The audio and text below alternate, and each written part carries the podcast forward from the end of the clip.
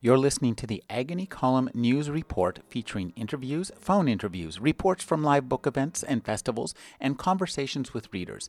You can find additional news, interviews, book reviews, and more five days a week at the Agony Column website at trashotron.com slash agony.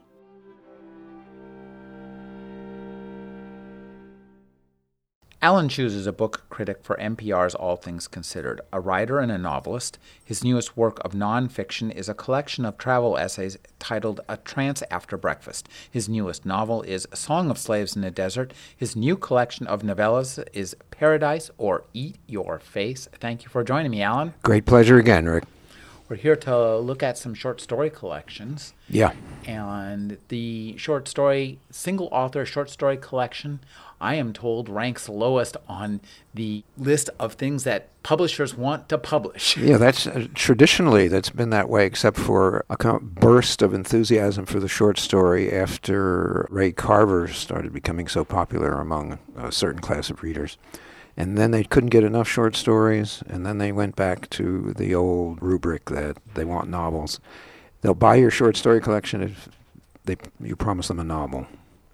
And now... Um, all the rules are out, though. You know, people publish short story collections by the score under their own imprints.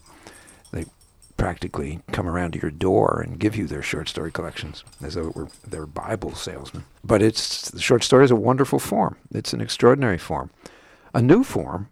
I mean, it really only began uh, with the advent of uh, magazines, po- the popular press, and I've pinpointed it, with the help of some scholars too, the editor of Blackwell's magazine asking Edgar Allan Poe for some copy to put in between all the advertisements he had in his pages. Because, you know, Blackwell's was London gentleman's magazine. They read it on the, the train as they came into London, and he couldn't sell them just the advertisements. He needed stuff to put in the middle of it. And so f- Poe published his first mystery stories there in Blackwell's. Isn't that interesting? You know, Stan Lee, creator of Spider-Man and mm-hmm. all our current comic icons, got his first gig doing essentially the same thing. They asked him to write a couple prose pieces between the the comics so mm-hmm. that they could mail them out second class. So it's an odd, uh, odd time we live in. So the short story form, I mean, you know, as opposed to the fable, the anecdote, the life of the saint, is a, is a really quite a new form. But, you know, I, I think, too, it, I was thinking about this, that in many ways the short story, to a degree, it largely defined big chunks of American literature. You think of Poe, you think of Washington Irving, you think of Nathaniel Hawthorne. Those, yeah, those grow out of the tradition of the tale, I think. Yeah, and they, but they also too, they're all kind of strange tales, which is I think is interesting. They're strange stories. Something weird is happening in them. So it's not any of those things. It's not a fable. It's not an anecdote. It's not a life of the saint. It's not a tale. But as you say, early American fiction does begin with some tales or tale-like pieces that resemble the short story in that they're short and resemble the tale in that they meander along. So kind of hybrids. Legends of Sleepy Hollow. Exactly. But if you look at... Young Goodman Brown. Yeah. I mean, that's a, that is one of the most interesting... That is one of the most interesting stories because it has one foot in the old world, one foot in the new world. I mean, that was Hawthorne's signature style. He plays with the possibility of the supernatural, but also at the same time looks it in the eyes as it doesn't exist. So Hawthorne and Poe are, are trying to make short stories. I think Poe actually succeeds in those ratiocinations, in the mystery stories. Mm-hmm. Now, what we have before us now is something entirely new and different, three collections. Mm-hmm. Let's talk about Alex Ohlin's first, because I think her her terrain is more familiar of what we currently think of as the, the American short story. Yeah, it's it's serious realism, and she writes very powerfully in uh, both third person and first person. And, and, and as with many writers, she seems possessed by a kind of genius. I mean, if you just look at the whole range of realistic stories, I mean, you probably find thirty, forty, fifty books that have come out in the last couple of years, and they all have certain strengths. They have a certain sense of plot. That some of them have good, deep sense of character. Some of them use language very effectively with respect to raising up certain emotions in the reader.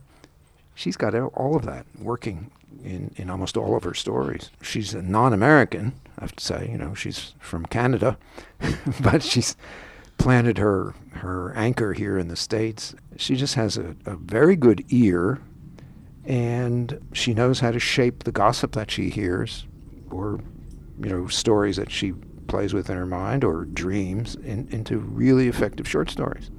I think it's interesting how effective her use of the short form is mm-hmm. in terms of getting us quickly to the place, the person, mm-hmm. the problem, mm-hmm. and then carrying us to the new person, the solution, the end, end game in a manner that's really grips us as readers and gets all three across, and that's not easy. It's a really, it's a really um, interesting to to watch her do this in in the variety of voices and situations that she covers. Yeah, uh, she's really. I mean, she's a relatively young woman, and uh, she goes into the minds of husbands, of wives, uh, parents, children. She does it so well. She makes it.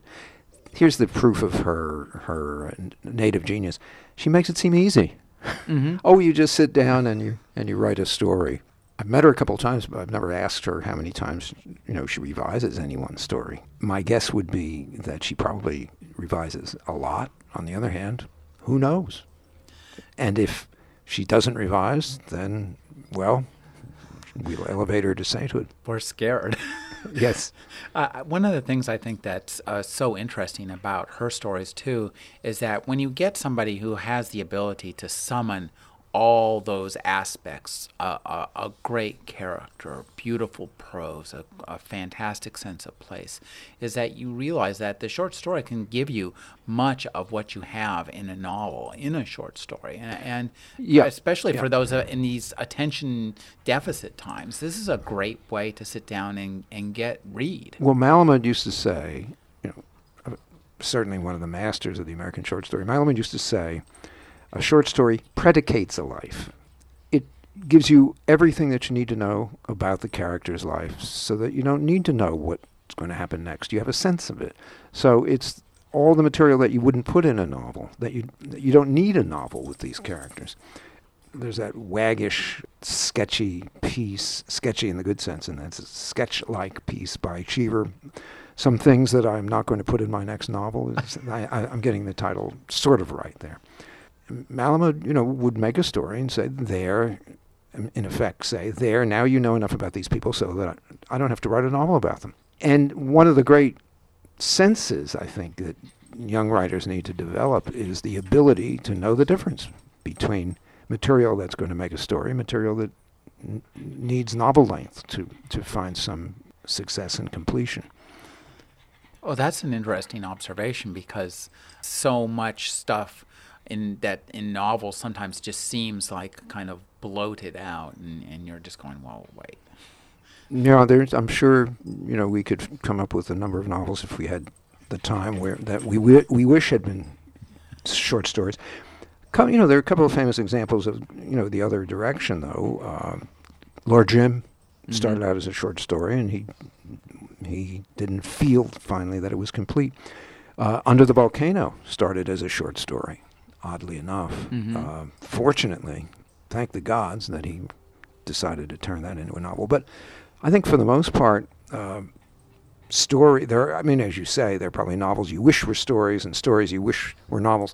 But those are those are in the minority, I think. A really good story tells you everything you need to know about everything in it, and so you can move on to the next, which is this makes writing stories so satisfactory in that you... You can do it in four, six weeks, seven weeks. I always use the Cheever rule. You know, I said, "How long is it?" I said once, asked Cheever, I said, "How long does it take you to get a story right?" He says, "Well, no more than three months." So I've always used that as a, a rule. You never want to work on a story more than three months. Well, that's really an interesting observation, Ed. Now, uh, I think, too, one of the things I like about a collection of short stories like this is how much range and insight it gives. A, a, I mean, these, this is a great portrait of today. Mm-hmm. I mean, you cannot find a better portrait of how people live both externally and internally. And I think that's one of the things that's nice, too, about a story is that it gives us both those kinds of mm-hmm, lives. Mm-hmm. Yeah, and I'm thinking as you say that, I wonder if uh, Alex Ohlin's uh, Canadian upbringing have given her a kind of objectivity about middle-class life in America so that um, she can make the stories to such perfection. You know, that makes sense, sure, because there's enough of a feeling, there is a bit of a feeling of the outsider in these stories, mm-hmm. isn't there? I mm-hmm. mean, a- and it's just enough to give us a sense of perspective. Yeah. You need to be able to set, step back to see the third dimension. Yeah, yeah, I think that's right. And, and I was thinking also when I was talking about how n- gratifying it is to be able to produce something serious and shapely and inventive and, with a little luck, deeply emotive at, in three months is that the other side of that is when you're three months is up and you've done the story, then you have to go on to another one. Whereas if you work in a novel, you, you can spend years on it and, and you don't have to worry about what to do the next day. Well, there's the there's the uh, the joys of the life of a working writer. And speaking of working writers, a guy who also has, I think, captures the feel of America amazingly, even though he's an expatriate and spends all his time in Vienna, is Jonathan Carroll. Mm-hmm. And I think he's a man who's highly undernoticed in America. Absolutely. I mean, I'm you know, ever since I started reading his work, oh, I don't know, twenty, twenty-five years ago, I mean, I push his books on anybody who, who's pushable, but he just doesn't seem to have caught on.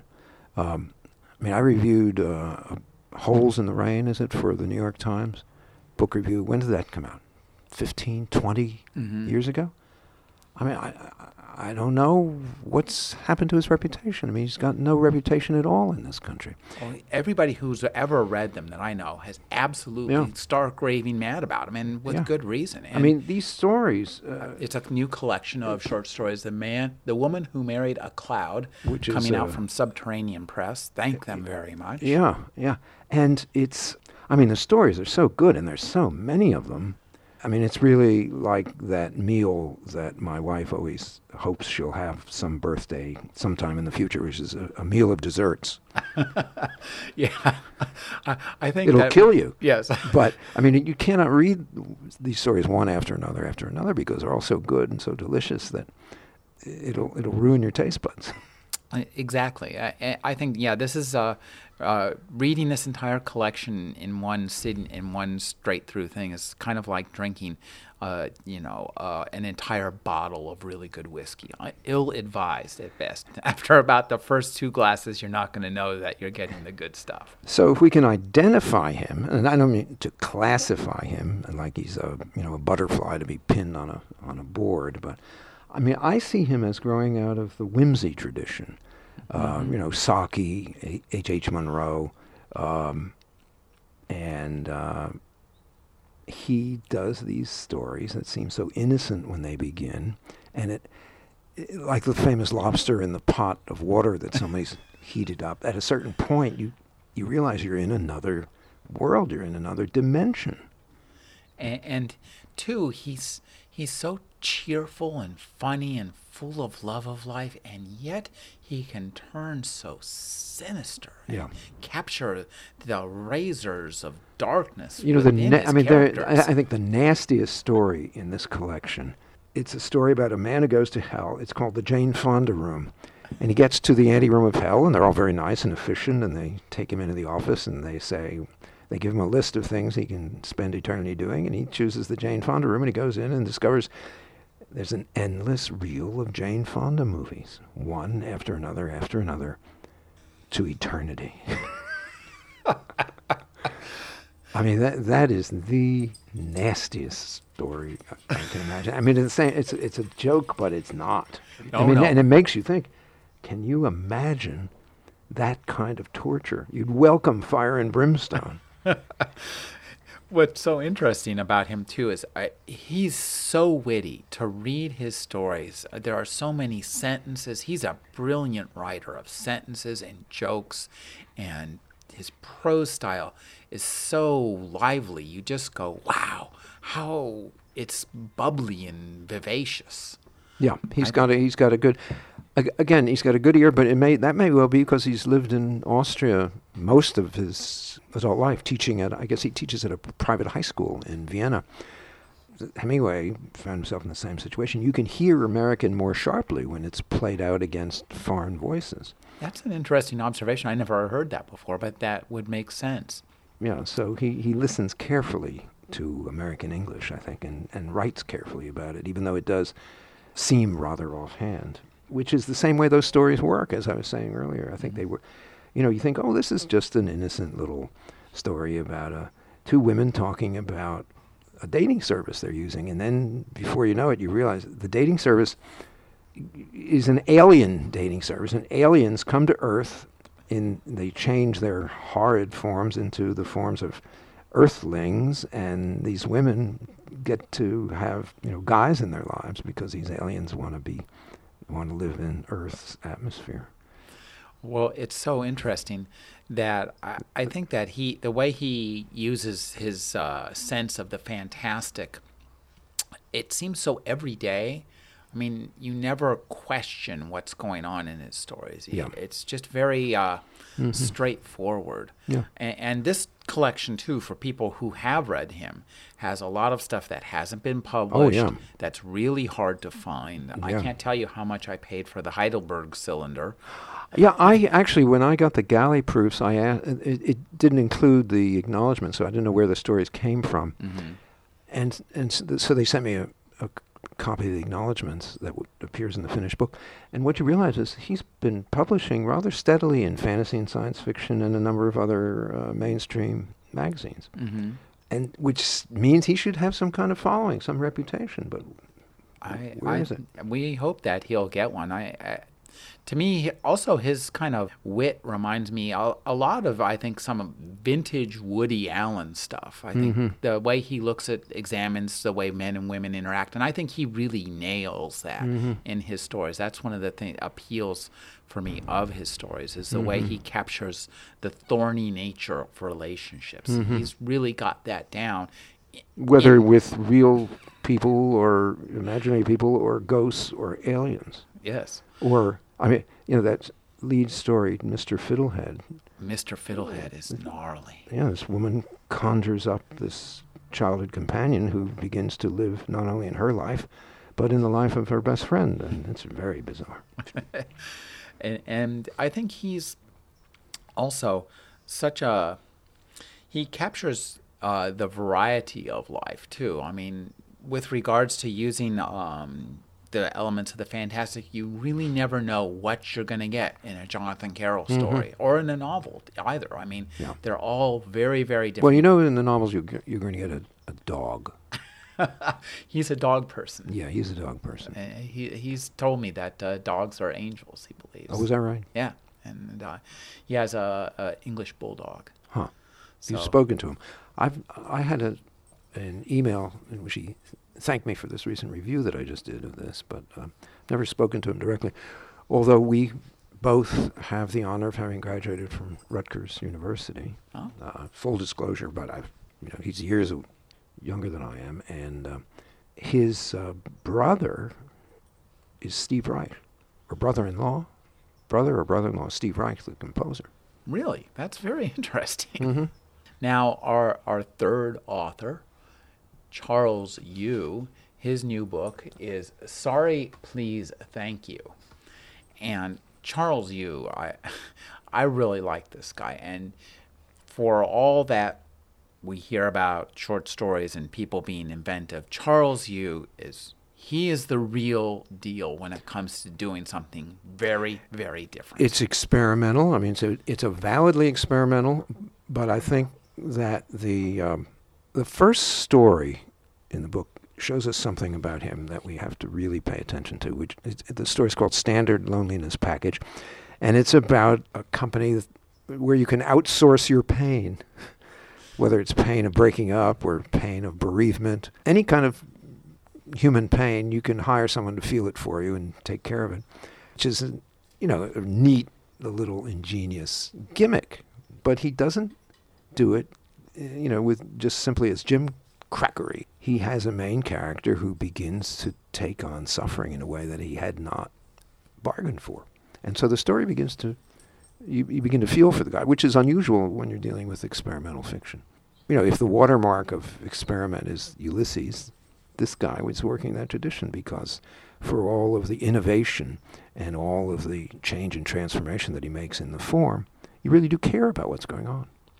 Yeah, he manages to combine two very interesting and disparate elements, extreme weirdness and extreme poignancy. Yes, you really, really care about mm-hmm. these characters. You mm-hmm. just, it, they're almost achingly real to you, mm-hmm. and their situations are almost like projected against a, a twenty-point tetrahedron mm-hmm. in end space through some kind of uh, fictional, science fictional metaphor. Yeah. And, and but yet, when you put all those disparate pieces together, you come up with a real human being who's somebody you can really identify mm-hmm. with, and mm-hmm. and I agree. the the feelings of love, of pain, of loss, all of that stuff yeah. comes out so much in his fiction. In stories that, uh, on the surface of things, seem to be the exact portrait of, of uh, the definition of the experimental, according to, to uh, some realistic Irish writers, is they look funny on the page. You know, there's odd topography, there is uh, a lot of white space, but it all comes to this end of, you know, a certain, creating a certain emotion for the characters and in the characters and in you, the reader. And some of it is, um, I think it was Frank O'Connor who said that. Experimental fiction is what what looks funny on the page.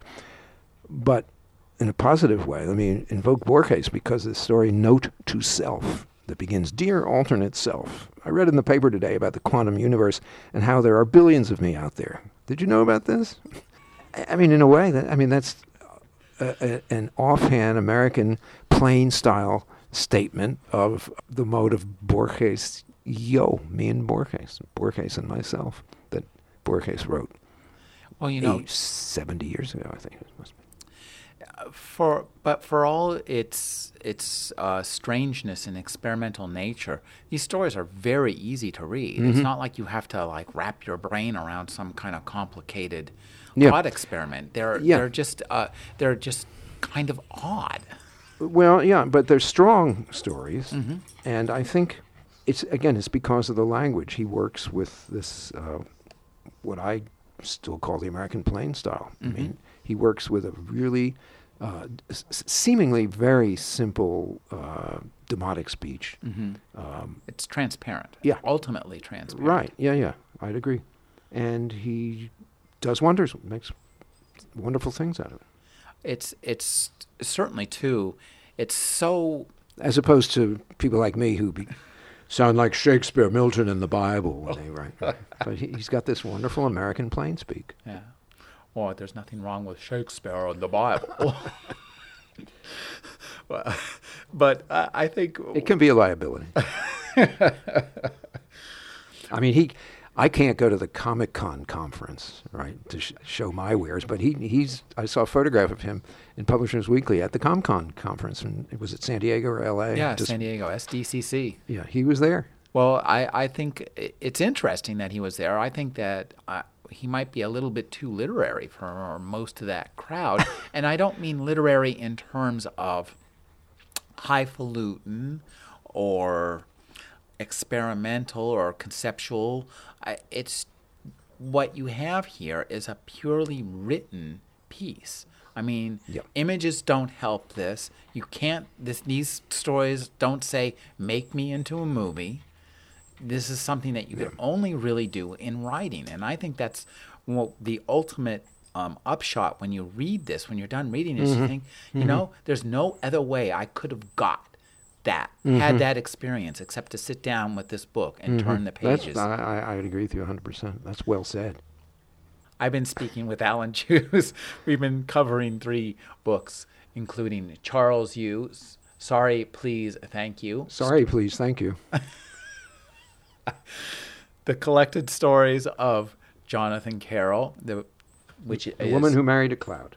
And Alex That's the dating Ohlin. service. And Alex Ohlin's Signs and Wonders.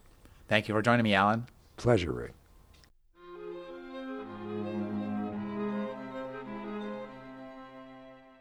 You're listening to the Agony Column News Report, featuring interviews, phone interviews, reports from live book events and festivals, and conversations with readers. You can find additional news, interviews, book reviews, and more five days a week at the Agony Column website at trashotron dot com slash agony.